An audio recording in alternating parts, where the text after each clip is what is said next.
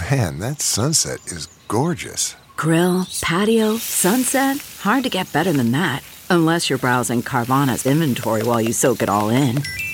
Oh, burger time.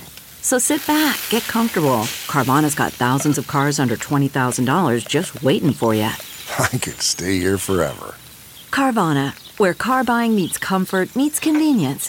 Download the app or visit Carvana.com today. Spicy Korean noodles.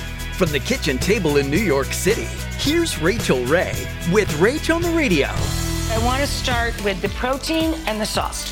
Spicy sausage. I've already started browning here, and we'll make the sauce. The base of the sauce is gochujang. Everybody can get this now. It's a sweet and spicy paste. We're going to add light soy sauce and dark soy sauce, toasted sesame oil, light brown sugar. Just a sprinkle over the top.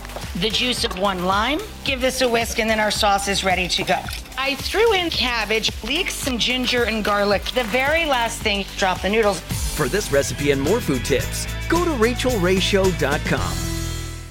Catch every episode of 60 Minutes, America's most watched news magazine show, as a podcast. Hear in depth investigations across politics, news, and entertainment on your schedule. Listen to 60 Minutes ad free on Wondery Plus.